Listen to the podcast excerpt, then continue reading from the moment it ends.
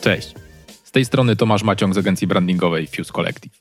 To jest podcast Creative Sparks, w którym rozmawiam z ciekawymi ludźmi ze świata agencji marketingowych, kreatywnych i strategicznych o ich doświadczeniach związanych z budowaniem i rozwojem firmy.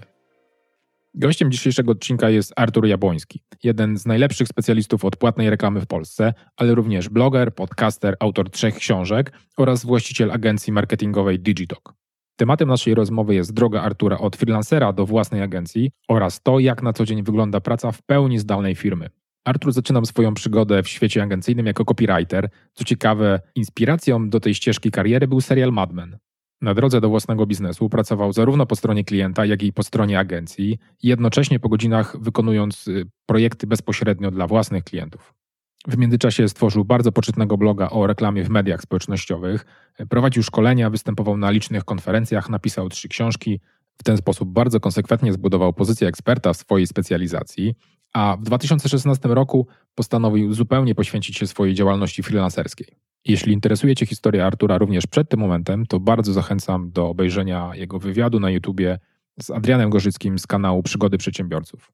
My natomiast skupiamy się na transformacji z jednoosobowej firmy do 30-osobowej agencji, rozmawiając dużo o barierach i wyzwaniach, które pojawiają się na kolejnych etapach rozwoju. Zapraszam gorąco do wysłuchania wywiadu, a moim gościem jest Artur Jabłoński z agencji Digitalk. Motywem przewodnim na tej naszej dzisiejszej rozmowy jest, jest transformacja z, z freelance do, do agencji, ale zanim do tego przejdziemy, możesz trochę powiedzieć o tym, jak w tej chwili wygląda Digitalk jako agencja, czym się zajmujecie, jaką skalę macie, tak żeby dać trochę naszym słuchaczom e, pojęcie o, o Was. W chwili, gdy to nagrywamy, czyli mamy 29 grudnia, to moja firma ma 30 osób, podczas gdy podsumowując rok spojrzałem, że w grudniu 2019 było nas 14. Więc urośliśmy de facto 100%, jeżeli chodzi o zespół. I co ciekawe, kiedy patrzę pod kątem przychodowym, to również jest to wzrost praktycznie o 100%, więc dwukrotne zwiększenie załogi zaowocowało dwukrotnym zwiększeniem przychodów jednocześnie. Mówimy tutaj przede wszystkim o sektorze agencyjnym, nie o moich innych działalnościach, bo ja sobie te rzeczy rozgraniczam. Też w tym momencie mamy już zakolejkowane osoby na rekrutację, które będą dołączały do nas w miarę e, kolejnego, kolejnych miesięcy, powiedzmy, czyli już wiem, kto rozpocznie u nas pracę w lutym i na przykład w marcu, więc wiem, że prawdopodobnie w pierwszym kwartale, maksymalnie w drugim dojdziemy do składu 40-osobowego. To tak pod kątem czysto powiedzmy liczby ludzi w załodze. Natomiast jeżeli chodzi o to, czym się zajmujemy, no to firma przeszła dość sporą ewolucję, czyli my zaczynaliśmy jako agencja wyspecjalizowana w reklamach na Facebooku po prostu. Bo ja przez bardzo długi czas wierzyłem w coś takiego, że duże agencje nie mają przyszłości. W sensie, że agencja, która jest molochem, która robi wszystko, która ma bardzo szerokie portfolio usług, jest wewnętrznie skomplikowana jako organizm, droga, no bo musi być z definicji droga, skazana wówczas na współpracę wyłącznie z firmami, które na to stać, a nie jest to większość rynku i musi się bić w przetargach. Czyli generalnie nie podobały mi się wszystkie te rzeczy, które nie podobały mi się po prostu w pracy, z której odszedłem. Takiej czysto agencyjnej, od przetargu do przetargu, dużej korporacji, dużej agencji współpracującej w sieciach, czy będącej na shortliście dużych, dużych korporacji. Natomiast przegiąłem w drugą stronę. Czyli wydawało mi się, chociaż oczywiście jest tak najbardziej model poprawny, ale wydawało mi się, że to dla mnie będzie najlepszy model, posiadanie takiej małej, wyspecjalizowanej agencji w zasadzie zespołu, który robi jedną rzecz. Tylko, że bardzo szybko okazało się, że bycie agencją od robienia jednej rzeczy, nawet bardzo dobrze, nie wystarcza. I to nie dlatego, że nie da się dowieść do dobrego wyniku, tylko pod, no marketing jest, umówmy się, systemem naczyń połączonych i bez jednoczesnego wpływu na to, jak wygląda strona, stworzenia tam tekstów, zaprojektowania lejka marketingowego całego, czyli takiej trochę konsultanckiej pracy z klientem, czy odpowiedzialności nawet za, prosta sprawa, inne systemy reklamowe, typu Google, czy LinkedIn, czy wysyłkę newsletterów, po prostu nie da się spełnić tej obietnicy, jaką jest zwiększenie przychodów, czy zwiększenie liczby leadów generowanych dla klienta. I to sprawiło, że stopniowo musiałem zacząć rozszerzać portfolio usług, trochę zamykając klamrą tę wypowiedź, ja dalej jestem przeciwny agencjom sieciowym i nie wyobrażam sobie siebie jako osoby, która zarządzałaby zespołem 100-150 plus i właśnie taką agencją z wieloma, z wieloma, de facto agencją 360, jak się to chyba ładnie określa. Natomiast uważam, że dobrym rozwiązaniem jest taki podmiot pośredni, jakbym miał powiedzieć właśnie czym jest Digitalk, to to jest taki podmiot pośredni, czyli z jednej strony jest to agencja, która ma bardzo silne kompetencje i wyrosła z performance'u i to jest core naszej działalności. Od tego zaczynamy.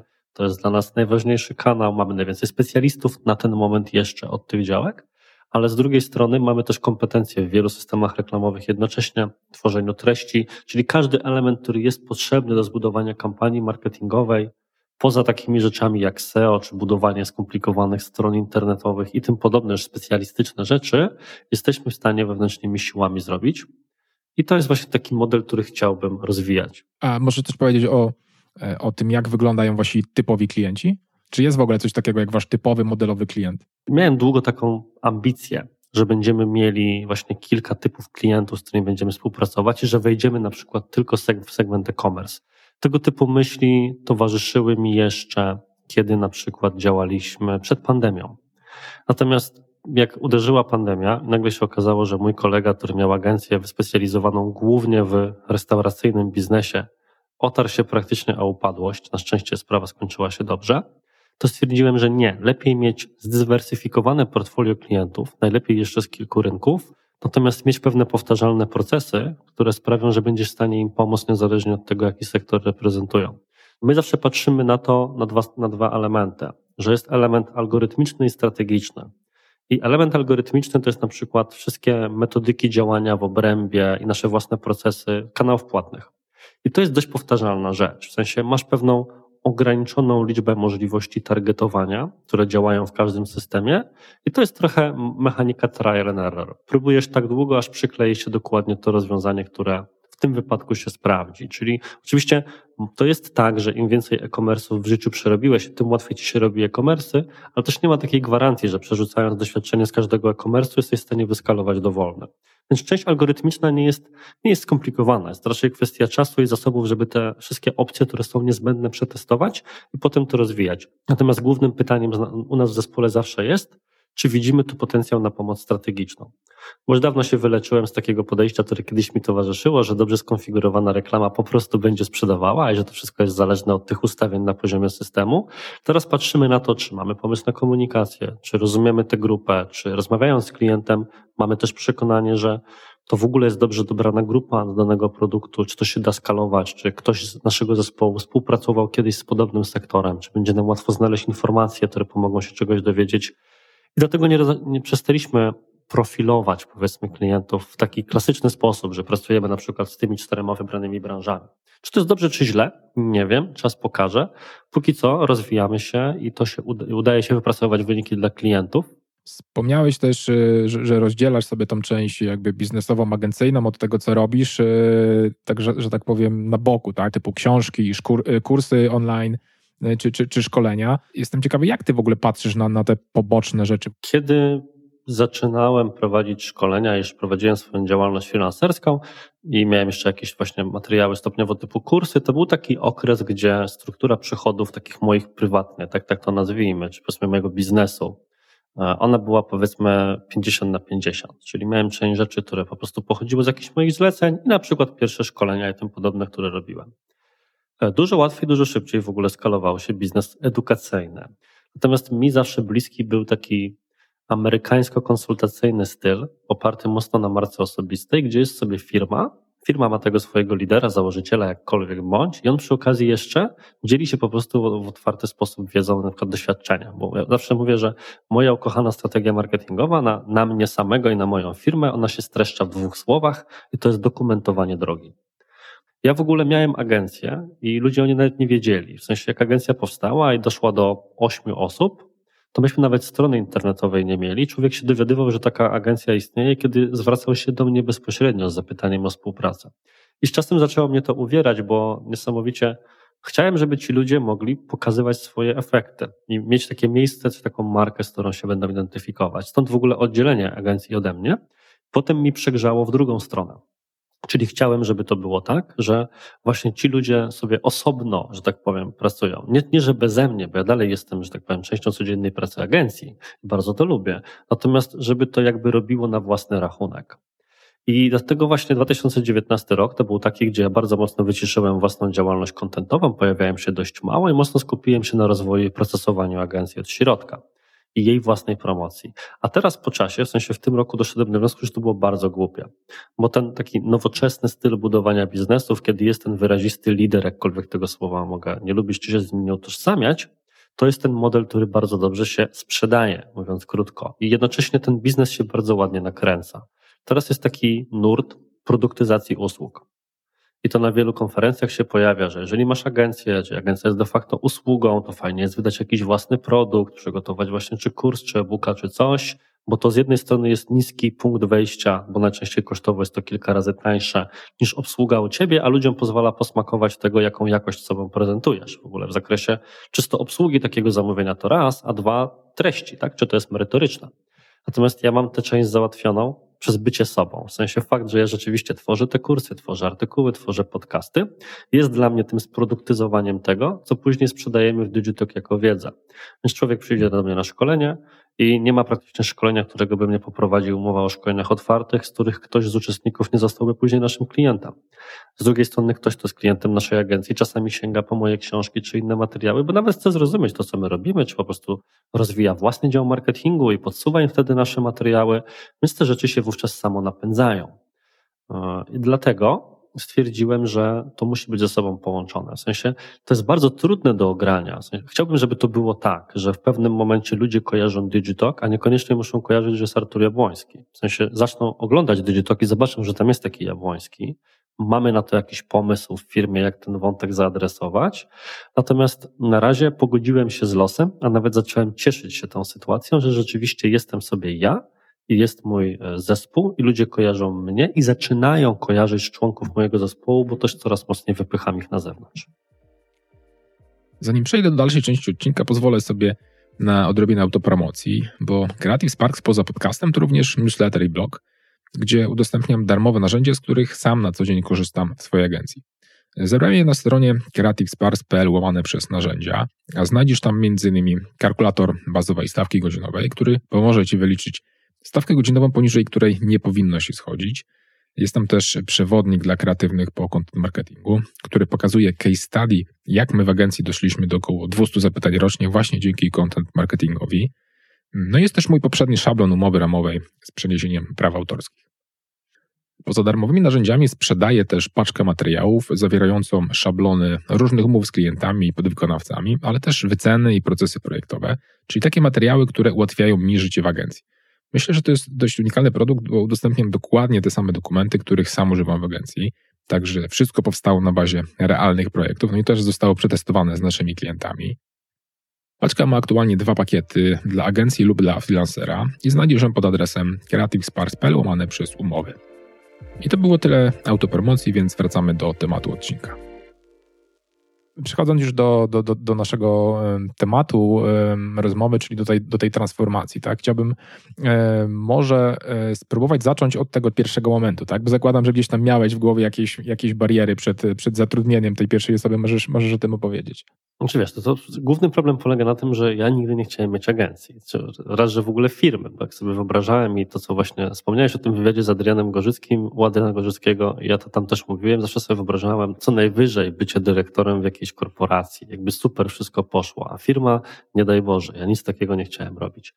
Więc dla mnie taką główną barierą psychologiczną było przejście z etapu jestem freelancerem na osobę, która ma jakiś zespół. Nawet nieważne, że póki co jeszcze nie do końca pokazywany światu, ale jednak zespół, bo to wiązało się z dwiema rzeczami. Po pierwsze wiązało się z oddaniem odpowiedzialności, co było trudne, bo kiedy robiło się wszystko samodzielnie, dopinało od A do Z i kontaktowało z klientem, no to tylko ty byłeś odpowiedzialny za te wyniki i mogłeś winić co najwyżej siebie. A drugi problem, to był problem, z którym najbardziej się biłem. To był taki problem sam ze sobą, w sensie, czy ja chcę być postrzegany jako freelancer, czy chcę, czy chcę być postrzegany jako agencja. Bo korzenie tego problemu, jakkolwiek głupi by on mi się teraz nie wydawał, to były takie, że jeżeli jesteś ty jako freelancer i inny freelancer, no to na przykład załóżmy, że mam trochę bardziej rozpoznawalną markę niż spora część z nich, nawet wtedy, tak kilka lat temu. Natomiast jeżeli to będę ja kontra agencję, no to agencje mnie zjedzą. To będzie chciał pracować z jakimś zespołem Jabłońskiego, który ma dwie osoby, jak ma do wyboru agencję dziesięcioosobową, działającą długo na rynku i tak dalej. To był mój pierwszy problem. A drugi problem to był taki, że ciężko było mi zrozumieć, że dla ludzi stemplem jakości mimo wszystko jest to, że ja dalej za to odpowiadam. Bo to, co uważam za swoją przewagę właśnie z tego złączenia mnie jako marki osobistej, jakkolwiek bym nie lubił tego sformułowania, i mojej firmy, to jest to, że ja świecę swoją twarzą za rzeczy, które realizujemy. Jeżeli coś idzie nie tak, to na mnie osobiście się to odbije, bo to ze mną ludzie to będą kojarzyli. I to, co oczywiście jest głównym wyzwaniem w codziennej pracy i w skalowaniu tego biznesu, że jednak coraz więcej ludzi e, robi rzeczy dobre, a czasami złe, które mogą uderzyć bezpośrednio we mnie i moją reputację. Natomiast z drugiej strony jest to dobre prokliencko, no bo właśnie ludzie wiedzą, że nie możemy dawać ciała, nie żebyśmy chcieli, ale że nie możemy. No generalnie musimy się rzeczywiście spinać. A na tamtym etapie to się okazało decydujące, a tego nie potrafiłem długo zrozumieć, że co z tego, że wykonują na przykład czysto wykonawczą część pracy, dajemy na to wyklikanie reklamy już inne osoby, ale jest sobie Artur Jabłoński jako właściciel i nad tym czuwa i to wystarczy, żeby temu organizmowi zaufać. I teraz mi się to wydaje absolutnie banalne, w sensie zrozumienie tego, jak ci to tłumaczę, nawet mi się o tym głupio mówi, w sensie, że kurde, że to takie proste jest. Ale wtedy to był bardzo duży bloker myślowy dla mnie. Co było tym momentem przełamania, że jednak e, stwierdziłeś, że, że, że to była gdzieś tam tylko bariera mentalna? Bardzo chciałbym e, ci powiedzieć, że to jest tak, że ja to miałem przemyślane, usiadłem, zrobiłem jakąś listę za i przeciw, albo przepracowałem to z psychologiem, czy cokolwiek. Natomiast ja jestem pracocholikiem niestety i staram się z tym walczyć, a był taki okres, to był tamten okres, gdzie ja potrafiłem siąść do roboty o 7 rano i wstać od biurka o 23. I jest tylko jakiś czas, kiedy ty czy twoi bliscy jesteście w stanie to tolerować. I rzeczywiście było tak, że przyszedł taki moment i mówię, nie no, nie daję rady. I to nie jest teraz tak, że to było po prostu ryzyko. Ryzyko i dyskomfort psychologiczny, w sensie średnio mam ochotę to zrobić, boję się tego jak jasny gwint, ale albo to zrobię, albo się zajadę i przestanę dowodzić wyniki czy wywiązywać się z terminów, czyli to, co było jednak ważniejsze. A potem się okazało, że nie było się czego bać. Znaczy, na początku to w ogóle było tak, że jak zatrudniłem pierwszą osobę, dostała pierwsze zadanie, którym było stworzenie landing page'a, to dostałem taki szrot. Pozdrawiam Kubę, który był tą pierwszą osobą, że po prostu o 23 zacząłem walić głową ścianę w pokoju i do trzeciej w nocy robiłem tego landing page'a później sam, bo kiedyś też takie rzeczy projektowałem. I mówię, nie no, to był najgorszy błąd w moim życiu, zatrudnienie tego pracownika i ja wiedziałem, że to się tak skończy. Ale zrobiłem tego landing page'a, wysłałem do klienta po swojemu, potem przeszedłem z Kubą wszystko, co poszło nie tak, co należy poprawić następnym razem i dalej już pykło. Także na szczęście okazało się to, wiesz, finalnie dobrą decyzją, ale nigdy nie zapomnę tego właśnie pierwszego zderzenia z rzeczywistością i zadaniem, gdzie mówię, no nie, to ja wiedziałem, że to właśnie tak będzie. Wszystkie moje obawy zaczynają się potwierdzać. A możesz trochę dotknąć tego tematu odpowiedzi y, oddawania odpowiedzialności? Jeszcze w 2018 roku i na początku 2019, zanim rzeczywiście drogą awansu wewnętrznego wyłoniłem wówczas Dagmarę na osobę, która była takim liderem zespołu, zajmowała się bieżącym zarządzaniem, to jeszcze właśnie te półtorej roku temu, dwa lata temu, to ja byłem odpowiedzialny za wszystkie kluczowe obszary w rozumieniu. Bieżące zarządzanie, czyli planowanie pracy, rozliczanie e, zadań, wchodzenie projektów, sprzedaż, czyli wszystkie projekty przechodziły bezpośrednio przeze mnie, każde negocjacje były robione ze mną i tak dalej, czy podpisywanie umowy, takie proste rzeczy, oraz marketing, czyli trzymałem w rękach te takie powiedzmy trzy kluczowe obszary, nie oddawałem tego, natomiast już tą częścią wykonawczą, no to zajmowały się osoby, nazywajmy je opiekunami projektu. Z takim oddaniem odpowiedzialności, typu na przykład Kuba czy Dagmara, wy dzisiaj się kontaktujecie z klientem, od dzisiaj robiłem to tak, tak, tak i tak, chciałbym, żebyście to robili w ten, ten sposób, takie wartości nam przyświecają. Nie miałem żadnego problemu. Czy nawet, nawet nie myślałem, że to może być problem, bo ja generalnie nie mam problemu z zaufaniem ludziom. Trochę większy problem miałem z oddaniem tych kluczowych obszarów, czyli właśnie marketingu, czy sprzedaży, czy takiego bieżącego zarządzania. I po części wynikało to z czysto męskiego ego, myślę, że ja dam radę, nie? No jak mam je dać radę? No wiadomo, że muszę dać radę, a po części też dlatego, że właśnie bałem się, że jeżeli nie będę robił tego ja, to to nie będzie na takim poziomie. A potem się okazało, że, i to jest mój ukochany dowcip, każdy obszar, który oddałem, z czasem zaczął działać lepiej beze mnie niż ze mną. Więc to ja jestem najsłabszym ogniwem we własnej firmie, co mnie niesamowicie cieszy. Jak sprzedawałem, to, to teraz jak na to patrzę, didów było dopinanych mniej. Jak zarządzałem, to jakbyś teraz powiedział moim zespołom, że ja mam wrócić do zarządzania, to wszyscy drżą od razu, każdy się boi.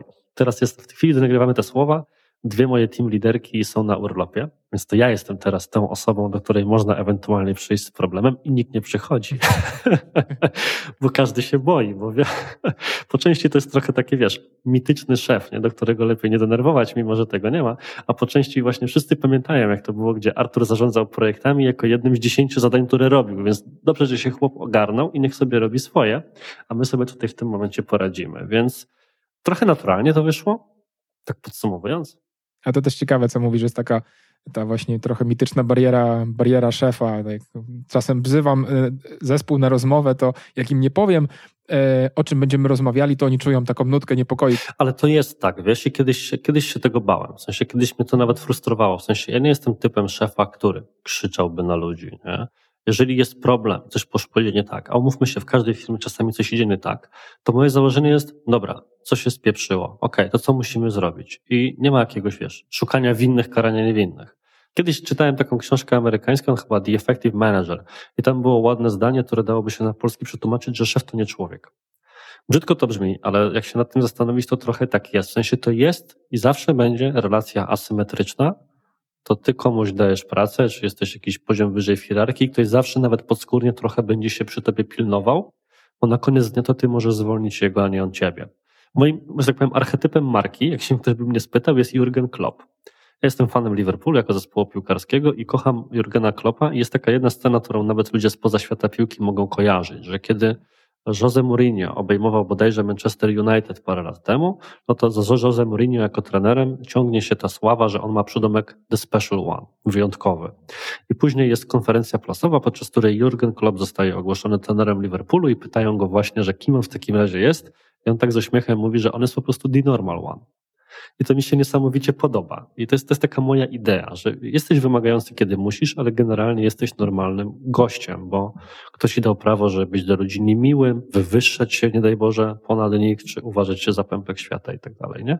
No ale mimo wszystko i tak ludzie będą się podświadomie stresowali, tak jak pewnie ja bym się stresował w tej samej sytuacji. Okej, okay, przechodząc do, do tego drugiego etapu w, w tej naszej ścieżce od, od freelansu, yy, powiedziałeś o nim, że, że, że to jest ten element, y, gdzie mm, rozbudowaliście działy, tak? Dodawałeś nowe działy, działy do firmy. Możesz trochę powiedzieć, jak, jak to wyglądało? To też ponownie jest tak, że wszystkie zmiany, które u nas w firmie zaczęły być wprowadzane, to jest odpowiedź na po prostu zapotrzebowanie klientów. Czyli w momencie, w którym było nas już 4, 4 czy 5 osób i realizowaliśmy te Facebook Adsy, to w konwersacjach z klientami, czy podczas jakichś e, rozmów pojawiało się, że kurczę, dobrze byłoby, żebyśmy jeszcze mieli kogoś od Google'a.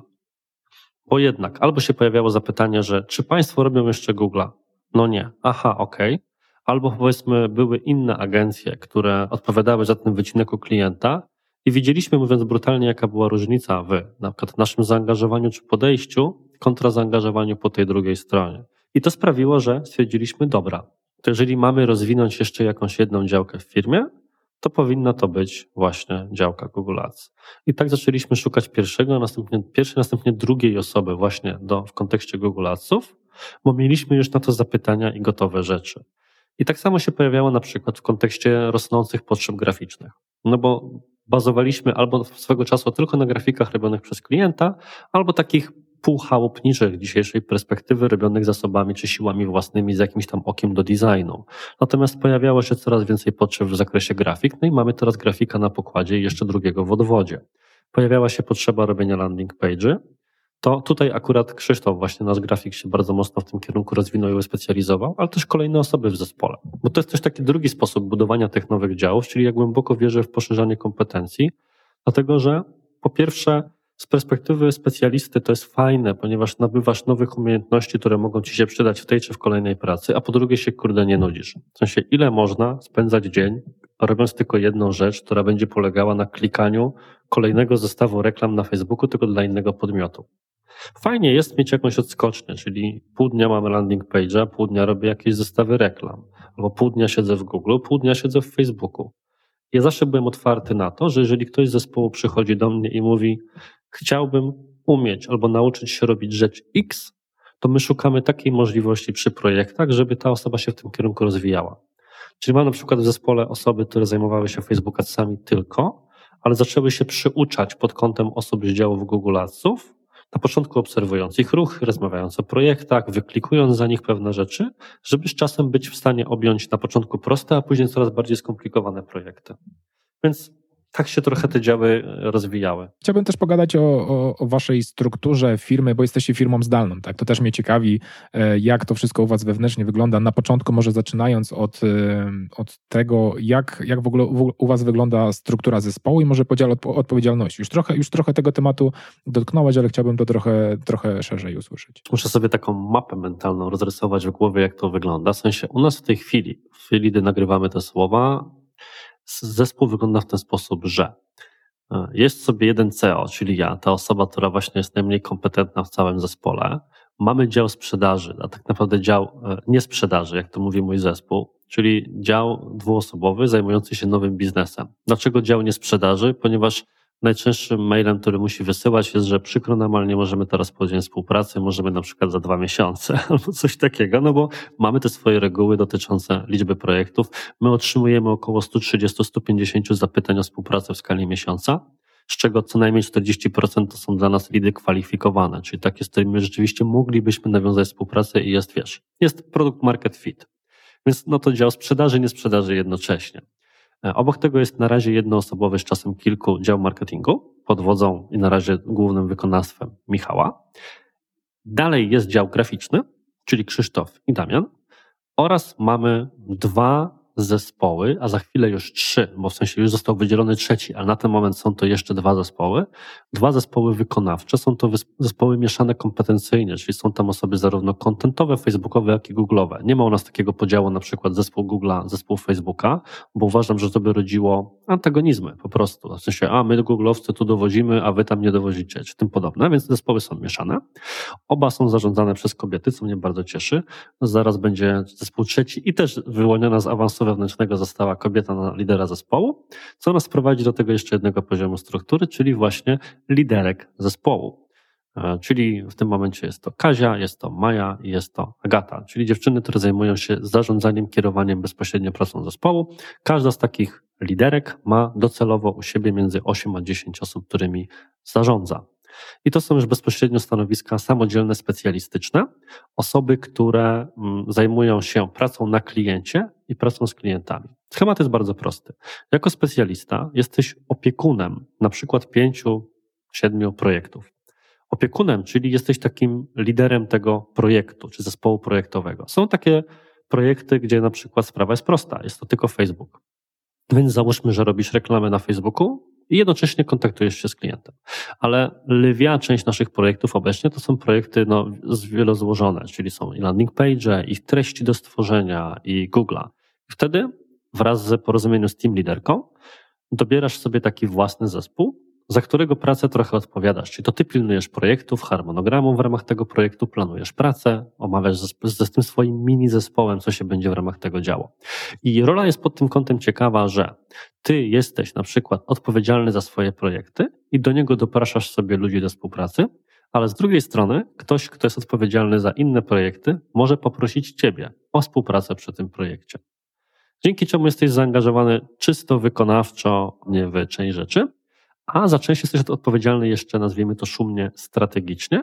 Nad wszystkim natomiast czuwają liderki, które mają bezpośredni wzgląd we harmonogramy, plany i feedback do wszystkich możliwych projektów i tak to się kręci. Nie ma u nas stanowisk juniorskich, co też pozwala na utrzymanie takiej struktury, no bo ci ludzie w sensie każdy wie, co ma robić i każdy ma wystarczające kompetencje, żeby swoją działkę robić. Natomiast plany, o których jeszcze będziemy mówili w przyszłości, sprawiają, że będę w stanie właśnie i już zacząłem zresztą otwierać pierwsze rekrutacje na stanowiska juniorskie, żeby z czasem właśnie kształcić ludzi na samodzielnych specjalistów. Wspomniałeś o sprzedawcach, tak? Że, że macie w zespole dwie role e, przeznaczone dla sprzedawców. A jestem ciekawy, jak, jak to wygląda w praktyce? Z mojej perspektywy bardzo ważna sprawa. Na tym stanowisku pracują osoby, które pracowały przedtem na innych działach. Czyli to są osoby, które mają kompetencje projektowo-specjalistyczne, są więc w stanie podczas rozmowy doradzić, że na przykład e, co prawda, drogi kliencie, zgłosiłeś się po usługę XYZ, ale na przykład to nie ma sensu.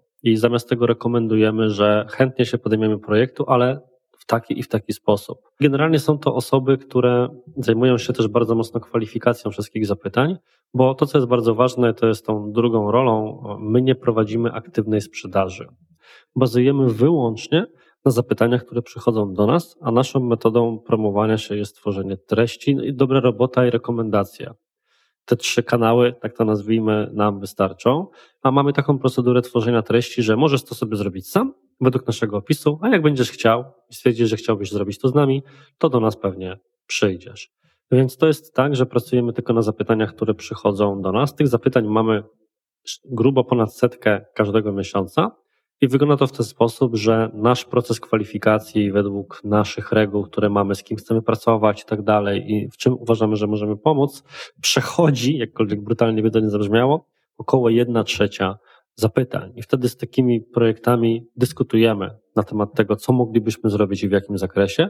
Bardzo często jest tak, że pierwotne zapytanie totalnie odbiega od tego, na co się finalnie decydujemy. Najczęściej jest tak na przykład, że ktoś przychodzi do nas, bo kojarzy nas z działaniami związanymi z Facebookiem, a my kończymy pracą na poziomie strategicznym, bo od tego trzeba zacząć, bo firma jest na wcześniejszym etapie albo na czymś cokolwiek innym. I procedura działa w ten sposób odnośnie pracy tych handlowców, że najczęściej są oni w stanie zająć się takim zapytaniem samodzielnie, w sensie oni byliby w stanie, wiesz, stwierdzić, czego potrzebujesz, wycenić i tak dalej, bo taką rozmowę prowadzą. Natomiast my jednak włączamy na tym etapie dwie osoby jeszcze. Jedną osobą jest team leader, w tym w moim przypadku team leaderka, czyli dziewczyny, które zajmują się mnie zarządzaniem, ponieważ one wiedząc, jaki projekt wejdzie do firmy, są w stanie stwierdzić na przykład, że oho, mamy tutaj w zespole osobę, która takie tematy już robiła. I drugą osobą, która jest często włączana, jest specjalista, który docelowo na tym koncie, na tym kliencie będzie później pracował. Bo jeżeli na przykład wiemy, że klient miał robione działania Google Ads, to my nie lubimy sprzedawać kota w worku. W sensie, niech pan tutaj podpisze umowę i będzie super.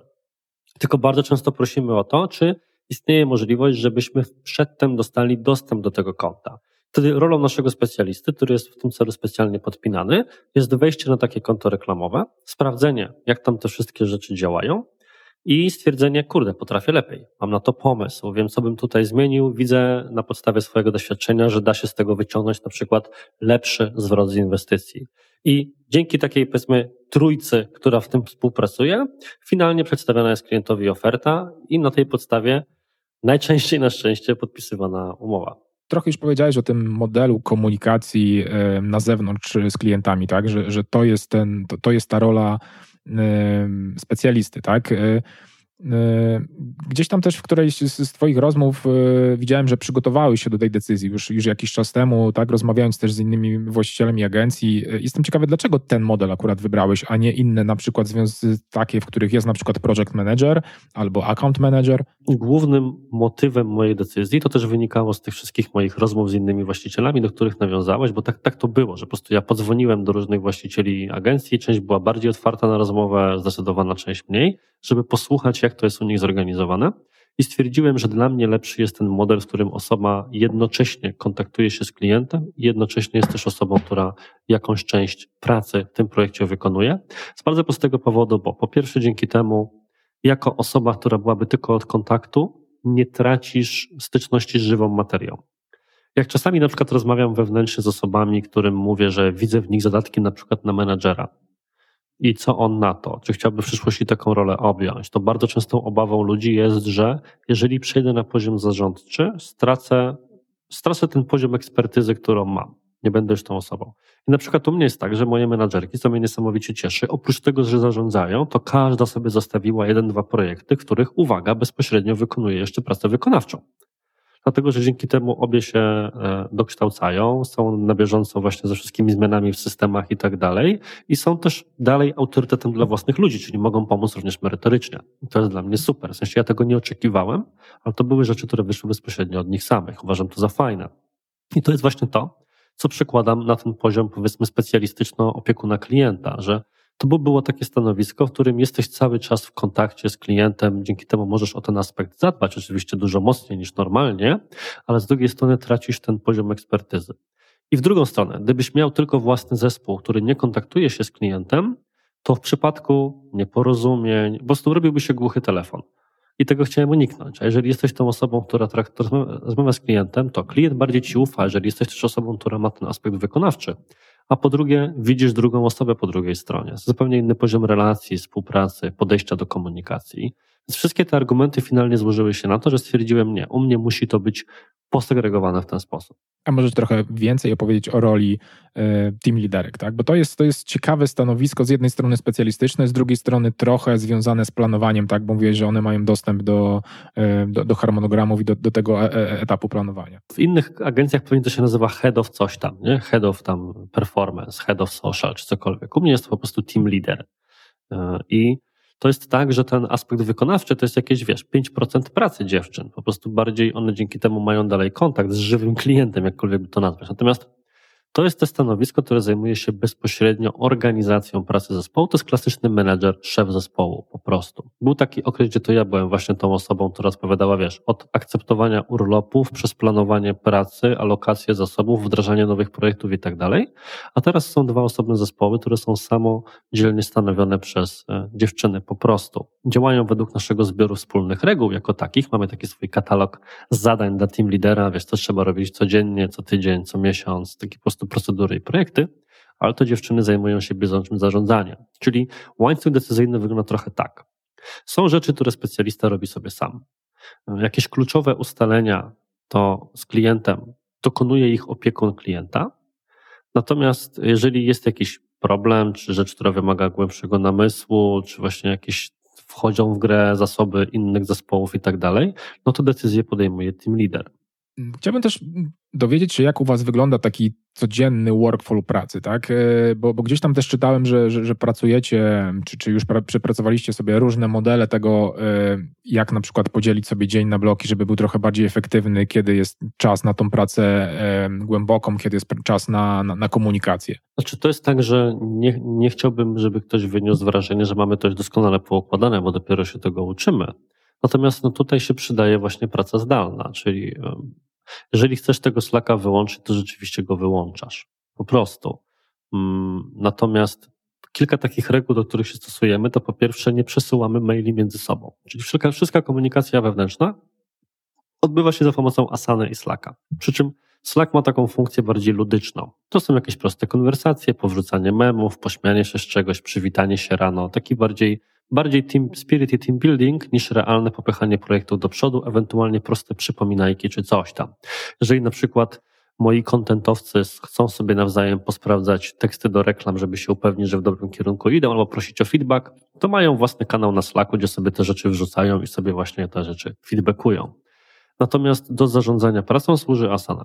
W Asanie są wszystkie zadania, projekty bardzo dokładnie rozpisane, z osobami, z terminami, kiedy co musi się pojawić i takie główne konwersacje popychające projekt naprzód odbywają się właśnie na Asanie, ewentualnie na jakichś kolach e, z zespołem.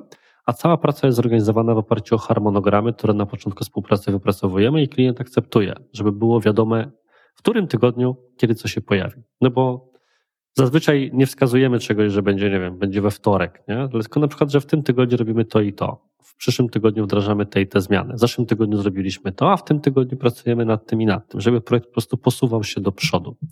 Jeżeli chodzi o takie ciche godziny, to jest to bardziej kwestia po stronie samego zespołu i stylu pracy. Generalnie zasada jest taka, że po pierwsze na przykład nie mentionujemy, jak to się z angielska mówi, czyli wiesz, nie oznaczamy w konwersacjach osób, które nie muszą w nich uczestniczyć. Jeżeli masz jakąś sprawę do jakiejś osoby zaangażowanej w projekt, to nie piszesz do niej na Slacku, tylko piszesz do niej bezpośrednio, bo inni tego nie muszą widzieć, nie musi to ich wyrywać w pracy. Czyli celem jest minimalizacja liczby powiadomień, które możesz mieć. A teraz też wdrażamy właśnie takie rozwiązanie, gdzie na przykład po godzinie 12 de facto e, nie wchodzimy w paradę team liderką. Czyli jeżeli są jakieś sprawy, które trzeba przegadać, no to tam wiadomo, że dziewczyny mają politykę otwartych drzwi na przykład do 12 ale po 12 muszą mieć na przykład czas na pracę nad podsumowaniami projektów, usprawnianiem procesów, jakimiś kolami z klientami albo ze mną i tak dalej, więc na przykład wtedy zespół, no chyba, że coś się wali, raczej nie powinien przychodzić, prawda? Więc to są kwestie takich barier wypracowanych indywidualnie, ale najtrudniej jest to utrzymać w ryzach. Jednak, no bo to jest bardzo proste. Wziąć, otworzyć Slacka, otworzyć Asana i do kogoś napisać. I czasami prędzej człowiek napisze, niż pomyśleć o tym, że w sumie nie powinien napisać. Ostatnio to jest temat, który gdzieś tam u siebie przerabiam, czytając właśnie różne, różne książki i gdzieś tam ten, ten etap podziału czasu swojego na bloki, tak? Bo rzeczywiście, ale to, to jest ciekawe, co powiedziałeś, tak? Że nie, tak, tak naprawdę nie w każdej roli taki podział będzie potrzebny, tak? Ja u siebie zauważyłem, że ja takiego podziału potrzebuję. No ja swój dzień na przykład sobie podzieliłem, w sensie swój tydzień. Zawsze mam w ciągu tygodnia jeden dzień na tworzenie treści. No zazwyczaj jest to wtorek. Mam poniedziałek, który jest moim najgorszym dniem, dlatego że zaczynam pierwszego kola w okolicach godziny 7.30, a ostatniego kończę o 19.00. Ale to, to jest taki dzień, kiedy mam kole z każdym żywym, możliwym, ważnym człowiekiem, czyli wszystkie kluczowe działy, e, kole zbiorowe na przykład z liderkami zespołów, kole z działem sprzedaży, kole z marketingiem, ale też na przykład partnerstwa zewnętrzne, czyli jakieś inne firmy, z którymi współpracujemy i musimy się, wiesz, sfeedbackować, co tam się obecnie w projektach dzieje, ale dzięki temu wiem wszystko, co się zadziało, co się zadziać ma, albo co się wysypało w ciągu ostatniego tygodnia, czy kolejnego tygodnia.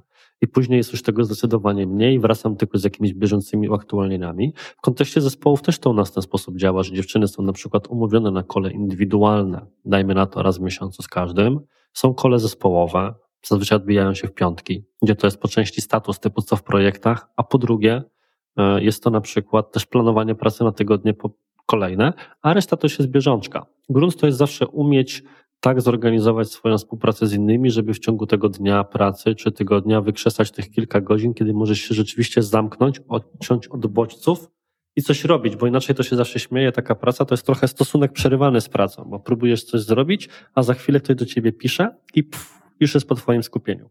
No właśnie, dotknąłeś trochę tematów y, rytuałów z, z dalnej firmy, tak, związanej właśnie ze spotkaniami, tak, z, z, tym takim trybem pracy. Czy jeszcze ci przychodzi coś do głowy takiego z tych takich ważnych rytuałów właśnie? No, mówiłeś o piątkowym, o piątkowym statusie, o tych poniedziałkowych kolach, które, które sobie ustawiacie, o, o miesięcznych y, rozmowach team liderek z zespołem. Coś tam jeszcze jest takiego istotnego? Znaczy zależy, co rozumiesz przez rytuały. No bo są to, to, co wymieniłeś teraz, czyli ja właśnie wymieniałem wcześniej, to dla mnie nie są rytuały, to jest taki bardziej organizacja pracy. Natomiast ja mam absolutną fiksację na temat tego, że firma jest zdalna, ale zespół musi tworzyć zespół, a nie zbiorowisko freelancerów.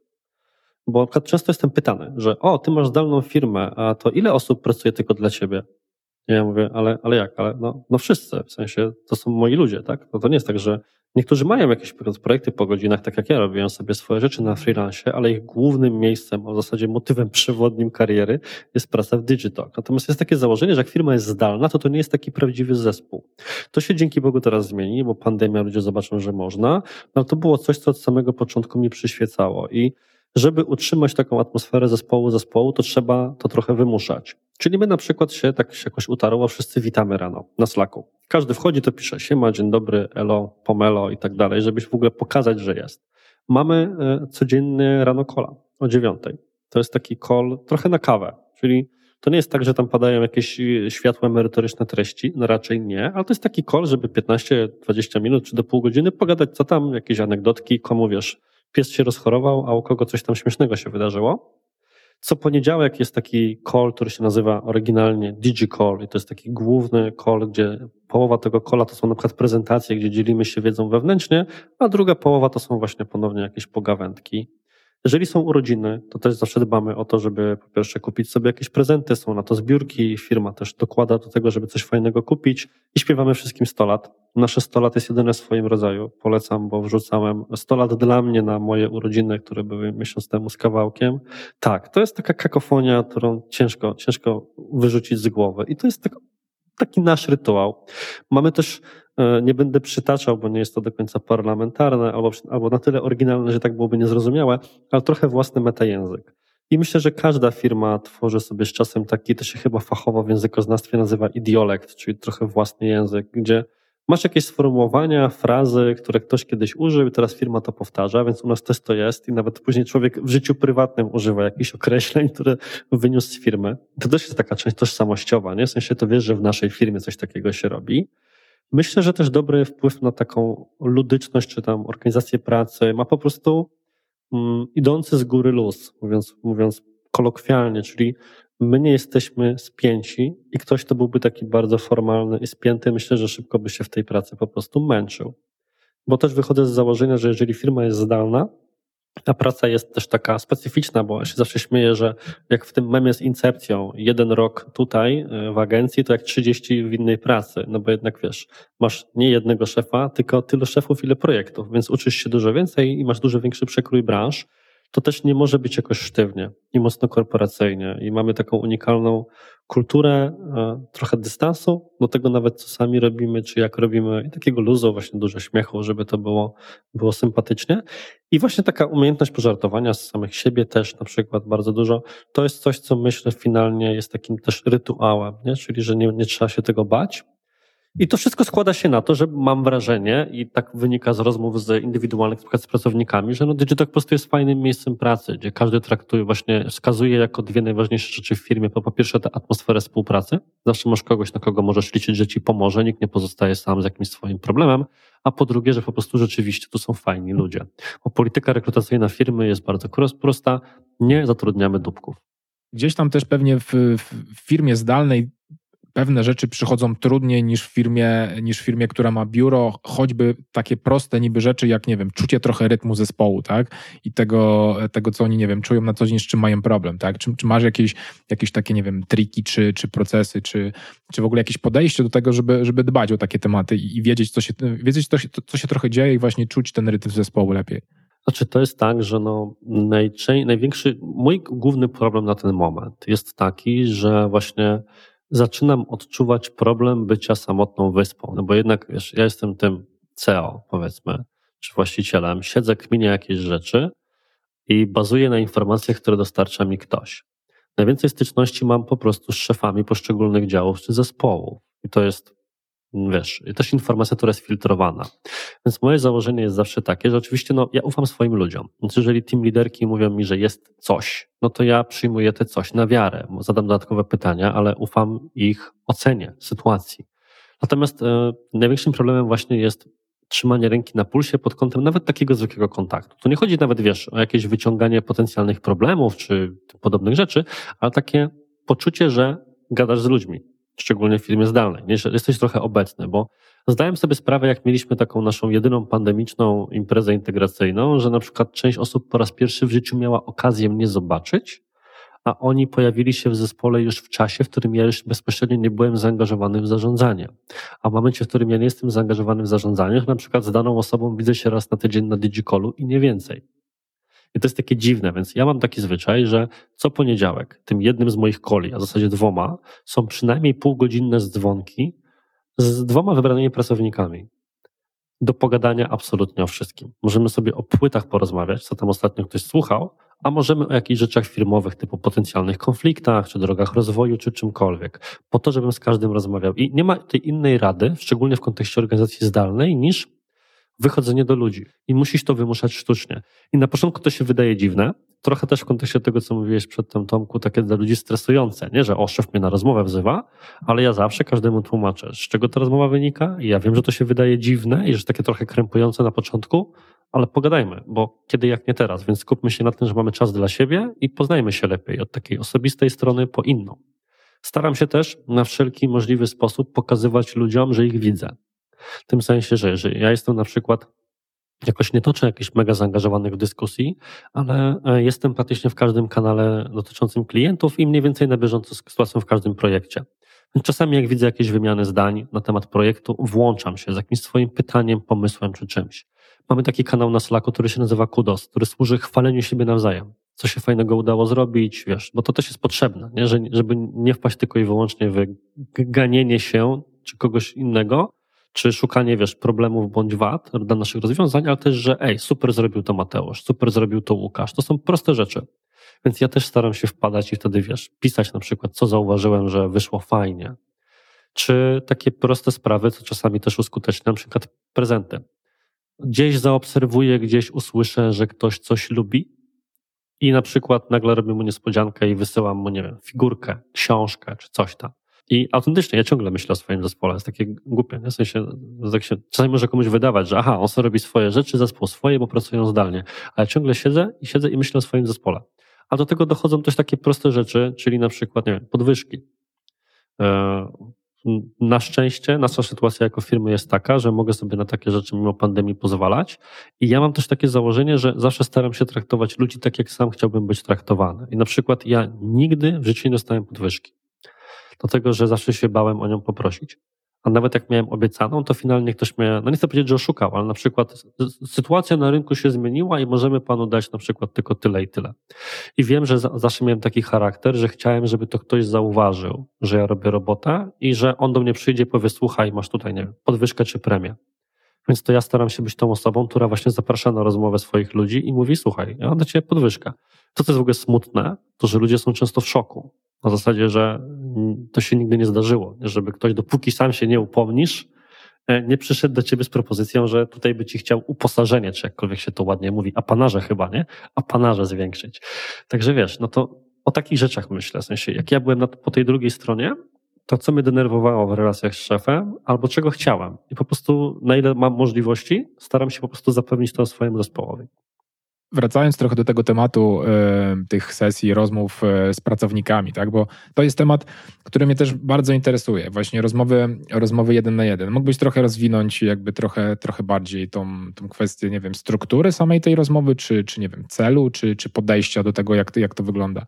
Znaczy to jest też, że ja nie jestem jakąś osobą, która byłaby mega poukładana w tym temacie. Wierzę bardzo mocno w coś takiego, że e, potrzebujemy po prostu nie tyle struktury rozmowy, ile przestrzeni. Bo to nie jest tak na przykład, że rozmowa jeden na jeden z menadżerkami u mnie to jest jakaś rozmowa, w wyniku której ja dostaję raport, wiesz, z działań, z tego, co się zadziało, czy coś tam, bo od tego mamy procedury na przykład na Slacku, czy w Asanie mamy tak porobione projekty, gdzie są po prostu update'y projektów i na bieżąco ludzie wrzucają wyniki poszczególnych kampanii i tak dalej. Więc wszystkie takie rzeczy, które wynikają z czystego sprawdzenia, jak zespół, mówiąc brzydko, performuje, tak jak radzi sobie z robotą, jestem w stanie wyciągnąć z tamtych miejsc. Natomiast rozmowa jeden na jeden dla mnie jest raczej przestrzenią typu słuchaj, nie było kiedy o tym pogadać w tygodniu, ale mam problem z tym i z tym, albo pomóż mi dorać tą z kwestią taką i taką, albo sam zauważę na przykład coś w zachowaniu jakiejś osoby, co chciałbym od razu zaadresować. Więc może nie będę robił tego przy ludziach podczas spotkania, ale na pewno sobie zapiszę. Więc ja robię tak, że mam po prostu notatki w iOSie. I notatki w iOSie u mnie mam notatki na wszystko, bo bym zapomniał o każdej rzeczy możliwej. I mam, e, śmieję się, śmieją się ze mnie ludzie, teczkę na wszystkich. W tym sensie, że mam swoją notatkę, na przykład jeden na jeden Agata, jeden na jeden Maja, jeden na jeden e, Mateusz.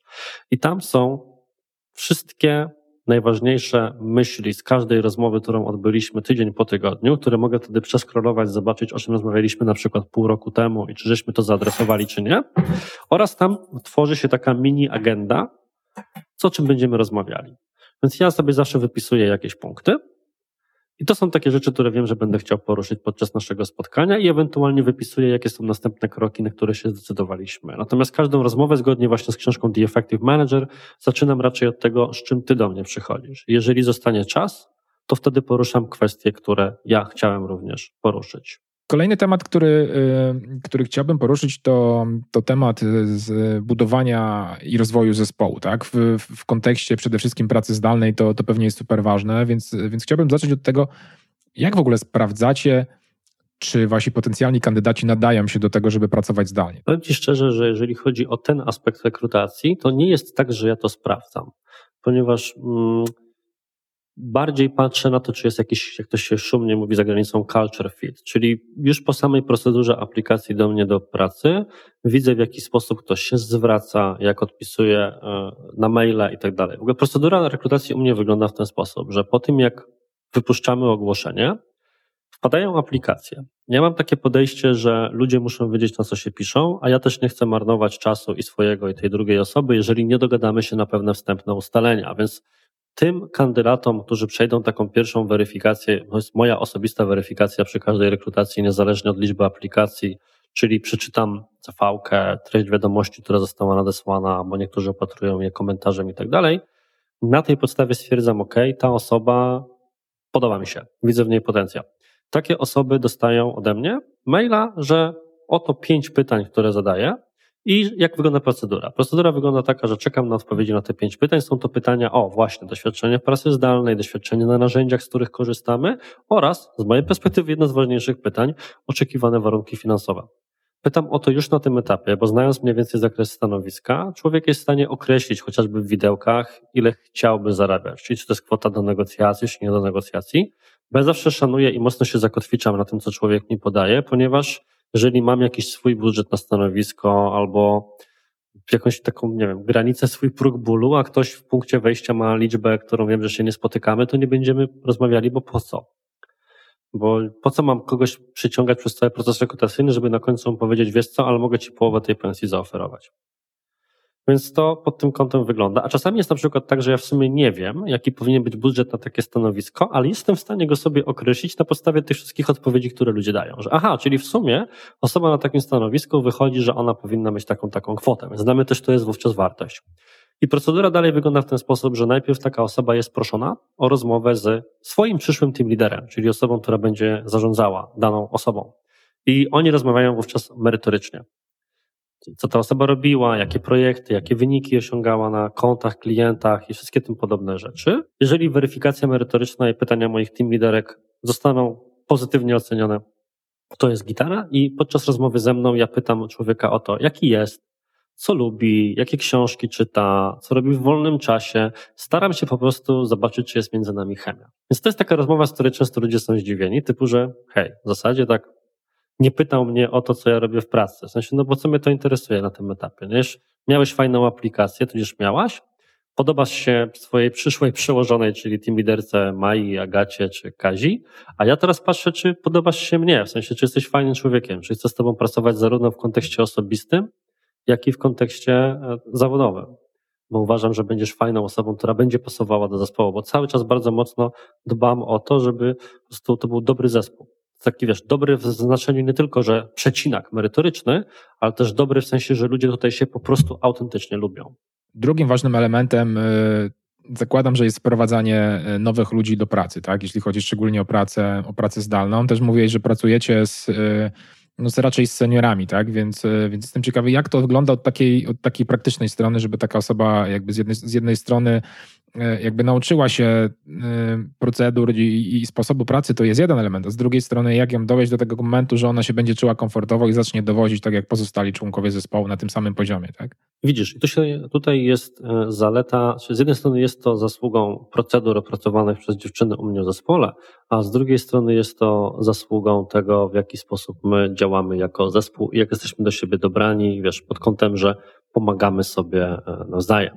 Czyli rzecz wygląda w ten sposób, że jak przyjdziesz do nas do pracy, to dostajesz na twarz takim dokumentem na kilkadziesiąt stron, który jest dokumentem wdrożeniowym. Czyli twój pierwszy dzień w pracy zaczyna się w ogóle od kola e, z twoją e, szefową, która przeprowadza cię przez wszystkie nasze narzędzia, jakieś tam, tam tym podobne rzeczy.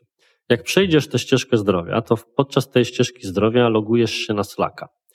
I jak wejdziesz na naszego Slacka, to dostajesz po raz pierwszy na twarz naszą kulturą organizacyjną, ponieważ wtedy się zaczynają wolne pytania.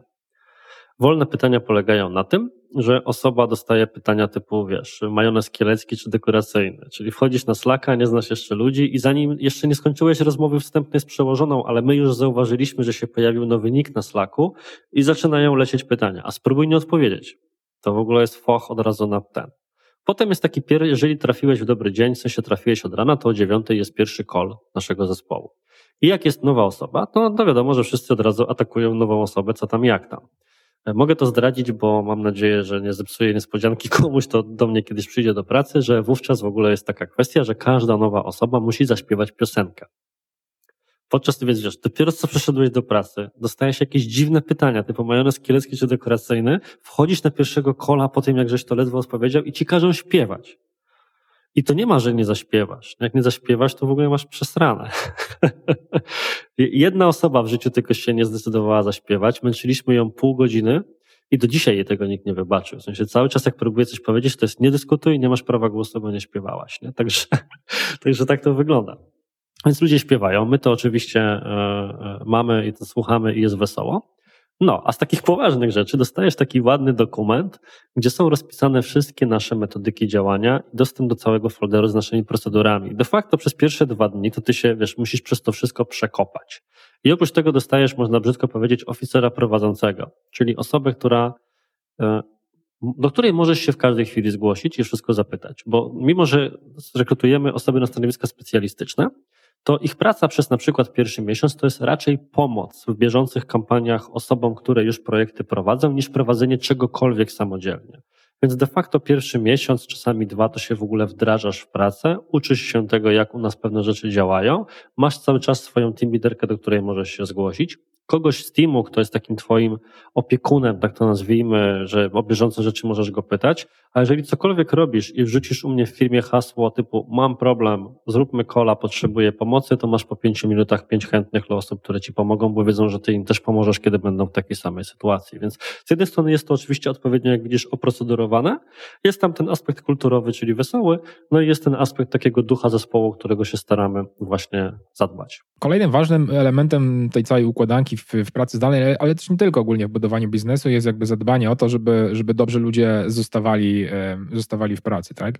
Mógłbyś trochę opowiedzieć o tym, jak to u was wygląda właśnie, to dbanie o to, e, dbanie o to, żeby, no żeby ludzie się czuli dobrze, tak? I żeby, żeby mieli miejsce na rozwój, tak? Żeby, żeby de, de facto chcieli zostawać u was. Znaczy wiesz, w chwili, gdy o tym rozmawiamy, my jesteśmy po takim właśnie rocznym podsumowaniu naszych wszelkiej maści działań i tak dalej i to był właśnie taki problem, który ja chciałem, chciałem właśnie w tym roku bieżącym troszkę zaadresować. Do tej pory to było tak, że oczywiście miałeś takie um, formy nie tyle może rozwoju, ile wynagrodzenia, typu wiesz, premia, podwyżka, czy ktoś widzi twoją pracę, tak, to się docenia ją w ogóle na co dzień. Natomiast to, co opracowaliśmy w tym, e, w tym kwartale, to są cztery ścieżki rozwoju wewnątrz firmy, powiązane z produktami i usługami, w kierunku których będziemy szli. I mamy to, co po prostu robiłem w ramach prezentacji firmowej, to przedstawiałem ludziom w zespole, jakie są te cztery ścieżki. Jest na przykład ścieżka specjalistyczna, czyli osoba, która zajmuje się jednym systemem reklamowym, będzie wdrażana w poznawanie drugiego, żeby była w stanie kompetentnie prowadzić kampanię w dwóch systemach. Jest ścieżka trenera wewnętrznego. Osoby, która stopniowo będzie przechodziła do naszego wewnętrznego działu, który się nazywa skromnie Excellence, czyli zajmuje się opracowywaniem projektów, procedur, audytami wewnętrznymi i właśnie szkoleniami wewnętrznymi. Taka osoba, która jest, wiesz, wybitna w swoim fachu, będzie zajmowała się pomocą już tak w ramach po prostu na full time, powiedzmy, docelowo, tego typu pomocą. Jest ścieżka tworzenia naszych produktów własnych, mamy takie rzeczy w planach i już je wdrażamy, czy partners. To właśnie dział Products and Partners, ponieważ my na przykład współpracujemy z firmą Evenea, z którą e, organizujemy wspólnie wirtualne konferencje, tworzymy produkty online i tak dalej, więc do tego też są potrzebne osoby, które będą prowadziły webinarium, pisały teksty, robiły tym podobne rzeczy i są osoby, które mają chęć dzielić się wiedzą publicznie właśnie na różnego rodzaju tego materiałach i jest ścieżka menedżerska, gdzie docelowo zostajesz szefem własnego zespołu i też możesz tą ścieżką podążyć. I w chwili, gdy to nagrywamy, to ja jestem już po kilku takich rozmowach, a kilkanaście jeszcze przede mną, z poszczególnymi osobami w zespole.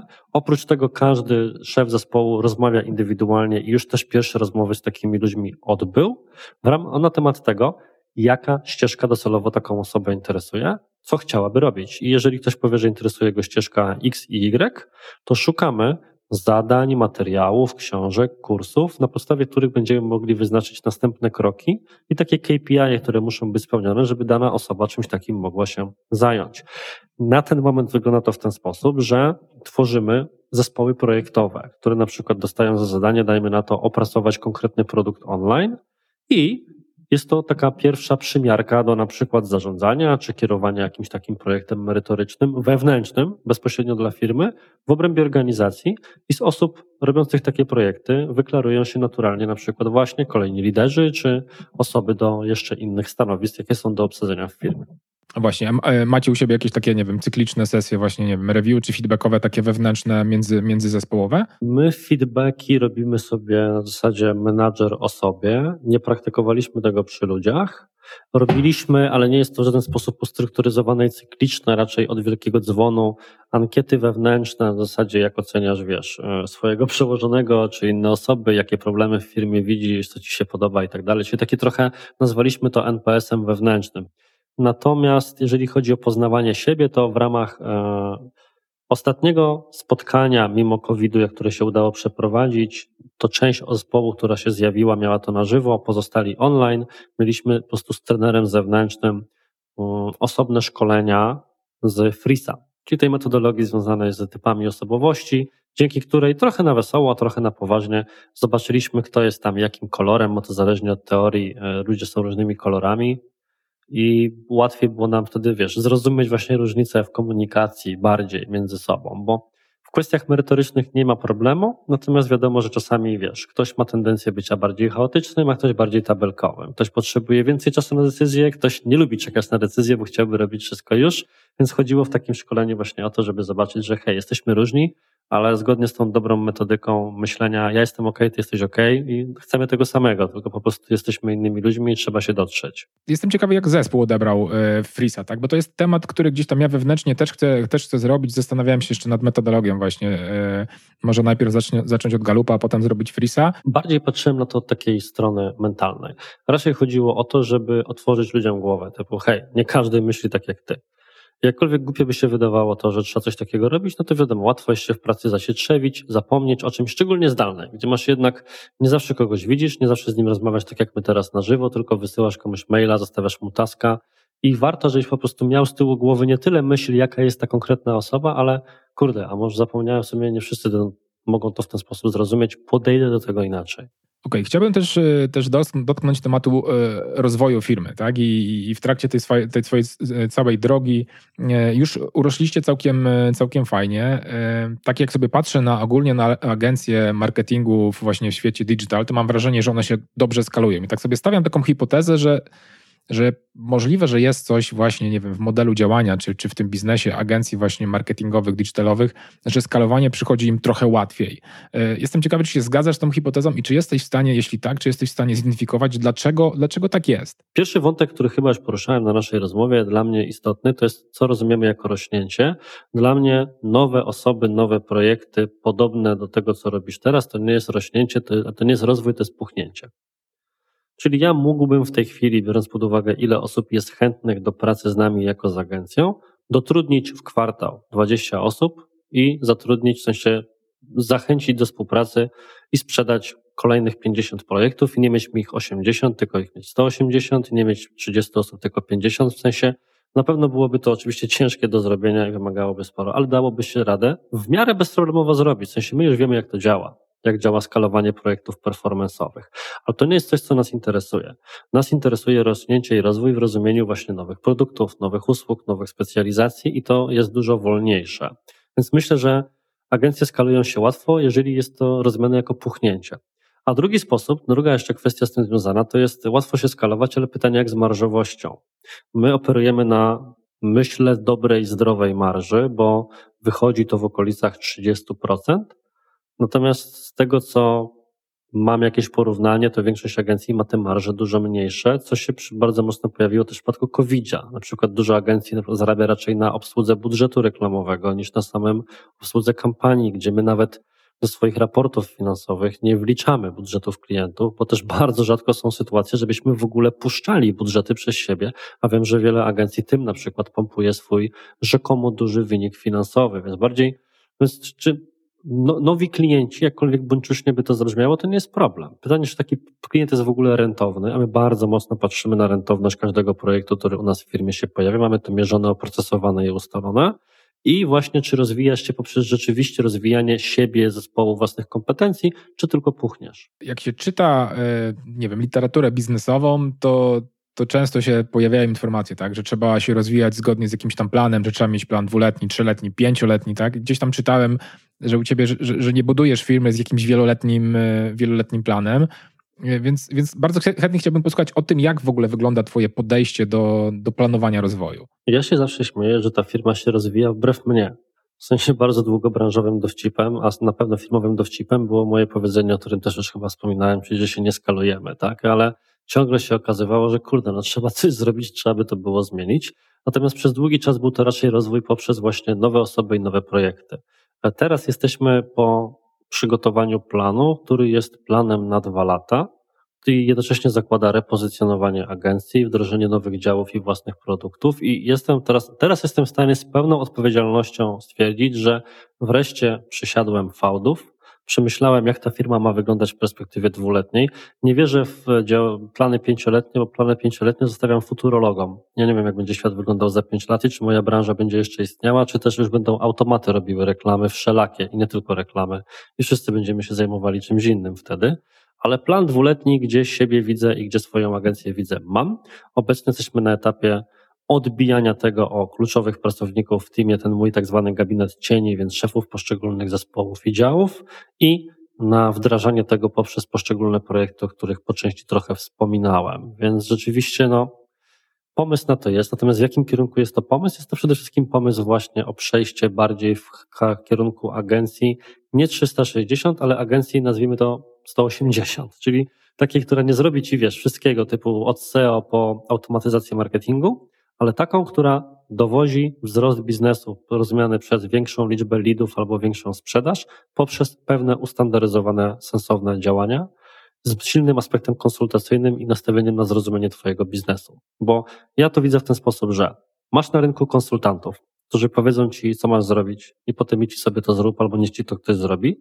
Masz na rynku agencje wykonawcze, które czekają, aż przyjdziesz i powiesz, ja bym chciał Facebook Adsy i słyszysz, proszę, oto pańskie Facebook Adsy, ale one nie sprzedają, bo zabrakło tego aspektu namysłu nad twoim biznesem, a ja nas widzę okrakiem na płocie po środku. Czyli my może nie jesteśmy najlepszym strategiem na rynku, jaki by istniał, a być może są też firmy, które byłyby na przykład lepsze w zakresie dedykowanych tylko jednych adsów, ale my mamy wystarczające kompetencje, żeby zrobić z tego system dzięki temu pomóc Ci sprzedawać więcej albo generować więcej interakcji, czy na czymkolwiek Ci w danym momencie zależy, za pomocą narzędzi takich jak blog, jak content, jak reklamy płatne, bądź połączenie ich wszystkich.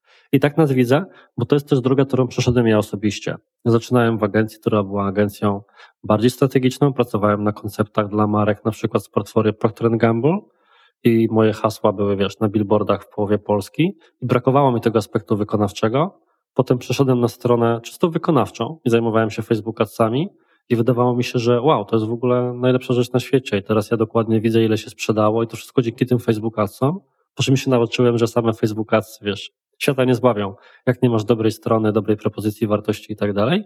I okazało się, że prawda jest pośrodku. I ja właśnie chciałbym być taką agencją, taką pośrodku. E, a może zdradzić trochę więcej, co musicie zrobić, czy co planujecie zrobić, żeby dojść do, do tego miejsca? Na ten moment jesteśmy bardzo silni w zakresie projektów performance'owych, czyli mamy świetny dział, e, który idealnie postawić Ci kampanię płatną w każdym możliwym kanale. Mamy mocny dział kontentowy, który zajmuje się prowadzeniem fanpage, tworzeniem treści, pisaniem e-booków po polsku, po angielsku, czyli tworzeniu materiałów, które później służą na przykład jako lead magnety na pozyskiwanie potencjalnych kontaktów. I mamy coraz mocniejszy dział związany z automatyzacją marketingu. To, co chcemy zrobić, to potrzebujemy jeszcze wewnętrznych programistów, rozszerzenia o foto i wideo, na przykład, żeby po prostu być w stanie samodzielnie pojechać do klienta i przygotować materiały, których potrzebujemy później do kampanii, dokładnie takich, jakich chcemy, a nie takie, jakie klient w danym momencie ma, bądź coś innemu zrobi, a niekoniecznie będą nam się podobać oraz jeszcze większych kompetencji w zakresie automatyzacji marketingu, czyli specjalistów tylko od tego oraz osób związanych już wyłącznie z analityką rozumianą jako na przykład analiza e, ruchu na sklepie internetowym albo audyty UX. W tej chwili posiłkujemy się w tym zakresie po prostu zaprzyjaźnionymi kontraktorami albo innymi firmami, natomiast chcemy mieć takie kompetencje również po prostu wewnętrzne. A jakie widzisz takie główne wyzwania, a, a co za tym idzie obawy, które, e, które masz w związku z tym, z tym wzrostem, tak? No bo zespół będzie, będzie rósł, będą dodawane nowe działy, które jakby nie wynikają bezpośrednio z kompetencji, które już w tej chwili macie, tak? Zakładam, że dział programistyczny, czy dział ten kontentowy, wideo, to będzie to będzie, to będzie coś zupełnie innego e, niż, niż rzeczy, które do tej pory robiliśmy, tak? Więc, więc pojawi się tam trochę wyzwań i pewnie obaw z tym związanych. Znaczy, ja boję się trochę rozproszenia. W sensie, dlaczego chciałem mieć agencję wyspecjalizowaną? No bo agencja wyspecjalizowana jest, wiesz, od jednej rzeczy i wszyscy są kompetentni, jest pełna zastępowalność i tak dalej. W sensie, u mnie na ten moment e, Słowo klucz to znane z IT redundancja, czyli na każde stanowisko de facto są co najmniej trzy osoby, które mogłyby te obowiązki w dowolnym momencie przejąć albo rozszerzyć swoje obecne jeszcze o tamten zakres, żeby właśnie być w stanie mieć pełną zastępowalność, jaka tylko jest żywa i możliwa. E, natomiast nowe działy sprawią, że przez jakiś czas tej zastępowalności nie będzie, więc to jest trudniejsze. Druga rzecz, no to taka obawa, że no, ja, jeżeli chodzi o systemy reklamy płatnej, nie jestem nieskromnie mówiąc mocny. Natomiast jak już przyjdzie ktoś, kto będzie się zajmował audytami UX, UI, to ja już nie będę w stanie go zweryfikować osobiście, więc dochodzi ten aspekt trochę zaufania i znalezienia kryteriów oceny pracy kogoś takiego. Więc wyzwań jest wiele, a takim chyba nawet największym to będą te projekty wewnętrzne, bo wiesz, w momencie, w którym masz e, zespół, który ma szefa, to on tak naprawdę ma 30 szefów, bo jest na przykład tyle projektów w ramach zespołu, nad którymi pracują wszyscy łącznie i to klient na koniec dnia mówi ci, czy robisz dobrą robotę, czy nie. Natomiast w sytuacji, w których e, tworzymy teraz działy, które de facto są działami na użytek wewnętrzny, czyli na przykład dział Excellent, zajmujący się procedurami u nas i wdrożeniem i szkoleniem pracowników, to sami będziemy musieli umieć ocenić własną pracę i też motywować się do tego, żeby ją robić w momencie, w którym jednocześnie będzie potrzebne, żeby zrobić coś dla klienta i zrobić coś dla siebie. A to też jest trudne, bo ja widzę po swoich własnych materiałach kontentowych, że kiedy mam coś zrobić dla klienta, bo dla firmy, kontra na przykład napisać nowy wpis na własny blog, to później kończę pisząc wpis na blogu po nocach, bo najważniejsza była ta robota dla klienta. Powoli, powoli zbliżając się do końca, chcę, chcę jeszcze poruszyć jeden temat e, dotyczący Twojej roli e, jako, jako właściciel agencji. Kiedy Ty w ogóle przestałeś pracować e, dla, dla klientów tak bezpośrednio i może co było impulsem tego, że przestałeś to robić? Impulsem był po prostu nawał pracy. Nie dawałem rady już dociągać innych obowiązków, a jednocześnie być w procesie wykonawczym. A zadziało się to mniej więcej rok temu. I to był poziom, przy którym byliście, kojarzysz? To było 10-15, tak, tak ilościowo? To było około 14-15 osób, a projektów połowa tego, co jest teraz, czyli było nas około 40 i to był taki moment, w którym stwierdziłem, no nie mogę być jednocześnie marketerem, handlowcem, zarządzającym i wykonawcą w poszczególnych projektach. Mogę czasem zajrzeć, mogę brać udział w sesjach naszych audytowych, wewnętrznych, mogę coś skonsultować, ale nie jestem w stanie fizycznie już tego klikać. I wtedy te rzeczy oddałem wtedy też y, już mieliście team liderów, czy, czy cały czas ty zarządzałeś zespołem? To był ten moment, w którym już pojawił się pierwszy team lider. Tak, wtedy był właśnie pierwszy zespół wydzielony, całkowicie już nie zarządzany przeze mnie. A co w tej chwili widzisz jako twoje największe wyzwanie związane z, z, z tym biznesem? E, skupienie. Bo niestety ja widzę na tym, że na tym poziomie ja potrzebuję dwóch rzeczy. Odporności psychicznej i skupienia. W sensie to nie jest tak, że e, oczywiście nie szukam poszerzania kompetencji czy wiedzy w zakresie merytorycznym, czyli właśnie jak lepiej zarządzać, jak prowadzić rozmowy na jeden na jeden, żeby były bardziej skuteczne i tak dalej, prawda? E, natomiast dużo bardziej widzę, że największym ryzykiem jest to, że będą mijać tygodnie po tygodniu, a takie kluczowe projekty, które są do zrobienia w firmie, po prostu będą stałe, bo będziemy zawsze ganiali od bieżączki do bieżączki, bo wszystko się wydaje ważne i coraz częściej po prostu blokuje sobie, lepsza organizacja pracy z tym związana, blokuje sobie czas na myślenie. Widzę, że potrzebuję sobie zrobić na przykład co wtorek taką godzinę, gdzie zamykam wszystko, idę robić kawę i tak siadam. I to nawet nie jest tak, że mam jakiś, jakąś myśl, którą chciałbym obracać w głowie. Ale biorę sobie kajet i tak sobie zaczynam myśleć i zawsze się okaże, że wtedy przychodzą mi do głowy jakieś pomysły związane z firmą, no bo rzeczywiście mam wtedy czas, gdzie mózg te mocy kreatywne uwalnia. Więc bardzo łatwo jest po prostu płynąć z prądem. Typu, dobra, tu jest klient, to jest robota dla klienta, tu jest ważne, tu ktoś dzwoni, tu w sumie trzy maile wpadły. I teraz ja widzę, że moją rolą jest jak najdalej odsunąć się, przede wszystkim też umysłowo, od takiego, kurde, tu i teraz, to jest ważne, tu ktoś mnie coś pyta, tu ktoś coś potrzebuje i znaleźć ten czas na myślenie. Nawet teraz oglądam sobie na przykład dodatki do Hobbita. Ja jestem wielkim fanem Władcy Pierścieni, mam nawet wytytułowane parę rzeczy z tym związanych. E, I tam właśnie oglądam teraz, jaką porażką była trzecia część Hobbita, kiedy Peter Jackson po prostu chodził po planie, nie miał czasu pomyśleć nad scenariuszem i cały czas tylko ktoś go coś wołał i coś chciał. I w końcu musieli przesunąć zdjęcia o rok, bo inaczej by nic nie nakręcili, no bo kiedy ten biedny reżyser miał pomyśleć nad tym, co się w ogóle będzie działo w kolejnych scenach. To jest dla mnie mega inspirujące, że ja właśnie jestem na tym etapie, że albo zbuduję nam scenę na rok do przodu, albo będziemy biegali po tym samym planie i nic się nie zmieni jak sobie tak czasem patrzę na, na takich zabieganych e, właścicieli większych agencji, to ja się zastanawiam, jak, jak bardzo chcemy rosnąć e, jaka firma. To jest temat, który gdzieś tam, z którym, z którym się cały czas mierzę. Postanowiłem sobie, że jak dojdziemy do jakiegoś momentu e, większego, w którym się będę czuł niekomfortowo, to się będę musiał zastanowić, ale, ale też jak sobie czytam na przykład, nie wiem, Bartka Majewskiego czy Monikę Mikowską, którzy mówili trochę o takim żonglującym CEO, który ma trochę rozdwojenie tak, między, między sprzedażą, między zatrudnianiem. Jest w tym wszystkim trochę brak balansu. To aż Franek Georgiew też Social Tigers mówił e, o tym, jakie w ogóle wyzwania e, rodzi e, rola właściciela bardzo szybko rosnącej firmy. Więc, więc mam pytanie do ciebie, jak ty się czujesz w tej chwili, prowadząc większą firmę? Tak? Bo wiemy, jak zaczynałeś, to, to miałeś trochę obawy, jak to będzie, była trochę, trochę taka obawa niewiadoma. Ja chciałbym trochę posłuchać, jak tą drogę teraz oceniasz z perspektywy y, i na ile to było, nie wiem, trudne, na ile było, było dużo takich wyzwań, ale też takich właśnie personalnych, y, zmierzenia się trochę z sobą, z tym rozwojem, że trzeba jednak wyjść, brzydko mówiąc, korporacyjnie wychodząc ze strefy komfortu, uczyć się nowych rzeczy. Chciałbym i miałem długo taką ambicję, że moi drodzy, mój kochany zespole, powiemy sobie stop przy 50, właśnie przy 15 osobach, nie skalujemy się i koniec ale okazuje się, że się kurczę nie da. Ja tak chodziłem, chodziłem i tak się bałem z tego tematu, po czym stwierdziłem, dobra, robimy to. Jak już wchodzimy, to wchodzimy na full i teraz jest właśnie, się śmiejemy, nowy hashtag, hej, skalujemy się i przestałem się łudzić, że da się z tym wygrać. W sensie, to stoi w miejscu, ten się cofa. Problemem jest właśnie to, że ciężko jest uciec przed skalowaniem. Jeżeli robisz dobrą robotę, pojawia się coraz więcej okazji, pewne wymogi klientów wymagają na ciebie również rośnięcia kompetencyjnego i się koło zamyka. Potrzebujesz też nowych projektów, żeby na to wszystko zarobić i żeby to utrzymać. Omówmy się, my sobie tu fajnie rozmawiamy od tam tych kilku godzin, jak, jak wszystko pięknie, ale każda z tych rzeczy, które ja teraz mówię, tak smukając, że mm, tutaj mamy taki fajny system, nie? to historia za tym stoi taka, że go nie było i to było totalnie rozpieprzone. I albo ktoś spędzał wielkie godziny, żeby to ułożyć, albo coś się po drodze wysypało, albo ja za to przypłaciłem zdrowiem, bo i takie sytuacje były, prawda? E, natomiast znalazłem takie piękne zdanie, które sobie zawsze przypominam, że to nie jest tak, że da się mieć życie czy pracę zawężając to bez problemów. Problemy będą zawsze, tylko grunt to jest mieć takie problemy, które ci się chce rozwiązywać.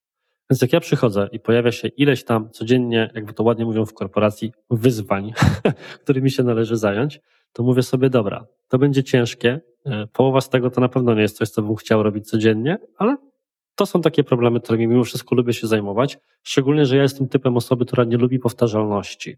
W sensie ja nawet do pracy muszę jeździć albo chodzić różnymi drogami kilka razy w tygodniu, bo by mnie nudziło non-stop chodzenie tą samą. Mnie zabijają powtarzalne czynności. Dlatego kocham pracę też szkoleniowca czy trenera, czy właśnie pracę w agencji, bo w agencji człowiek jednocześnie może się zajmować kilkunastoma nawet rzeczami czy branżami, więc jest to dla mnie dobry charakter fit i też mam taką osobowość, że staram się bardziej działać, niż teraz się zastanawiać nad tym, czy ja jestem z tego zadowolony, czy nie jestem. Generalnie jestem. Pewnie gdybym chciał sobie wmówić, że nie jestem, to bym dał radę od takiego zbytniego zastanawiania się. Natomiast generalnie jestem i tego się trzymam.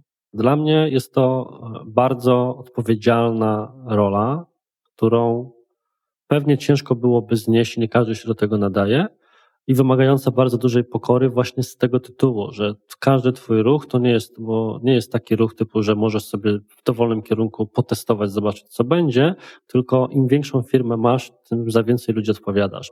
Gdybym nie miał poduszki finansowej w COVID-zie, to musiałbym na przykład zwolnić jakichś pracowników. Ja bym tego psychicznie chyba nie przeżył, w tym sensie, że to nie jest tak, że ktoś okazał się nie pasować do organizacji, tylko mnie zmusiła sytuacja do tego, żeby się z kimś rozstać. Współczuję, niesamowicie współczuję wszystkim, którzy mieli przed sobą takie decyzje i musieli takie rozmowy odbywać.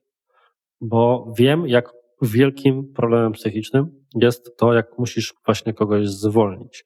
A wracając jeszcze do tego, do tego etapu rozwoju agencji, czy jesteś w stanie tak z perspektywy czasu powiedzieć, który z tych e, okresów, czy z tych etapów e, był dla ciebie najtrudniejszy, czy najbardziej, najbardziej obciążający? Wiesz co, powiedziałbym, że każdy obecny, czyli że e, zależnie od tego, na jakim jestem etapie, byłem też innym człowiekiem, nie przygotowany. W sensie czasami robię tak, że myślę sobie, kurde, jak ja, miałem, jak ja bym dzisiaj miał zespół czteroosobowy, jakie to banalne było. Ja w ogóle bym nie wiedział, co mam w robocie robić. Bym siedział, przychodził i poukładał to pozdronara.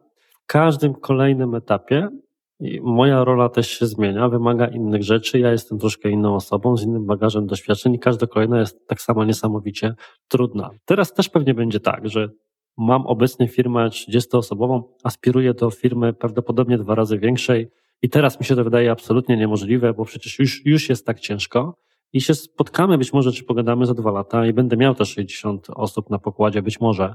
I tak spojrzę i ci powiem, wiesz Tomek, jak myśmy wtedy gadali i mi się wydawało, że jest ciężko, teraz to jest dopiero ciężko. Nie? Ale jakoś tak się człowiekowi te umiejętności na szczęście rozciągają w miarę potrzeby. Tak, na tym będziemy chyba zamykać. Także, także dzięki wielkie za, za szczerość, za otwartość, przede wszystkim za, za, za bardzo dużą e, ilość wiedzy bo, bo, e, i za poświęcony czas, tak? bo, bo udało nam się tutaj rzeczywiście e, przejść całą tematykę, którą przygotowałem na, na, naszą, na naszą rozmowę. Także, także jeszcze raz dzięki. I na koniec też pewnie fajnie by było spróbować przekierować naszych słuchaczy do Twoich rzeczy, które które uważasz za wartościowe, tak? Bo masz, masz trzy książki na swoim, na swoim koncie, w tym jedna świeża, tak? Masz bardzo czytnego bloga, więc, więc to też jest to miejsce, w którym, w którym możesz się gdzieś tam podzielić i przekierować ludzi do, do, do swoich kanałów. Czyli ja zachęcam do odwiedzin dwóch miejsc. Pierwsze miejsce, które zachęcam, to jest strona mojej agencji digitalk.pl i tam do zakładki Case Studies, żeby zobaczyć, jaką robotę robimy i dla kogo.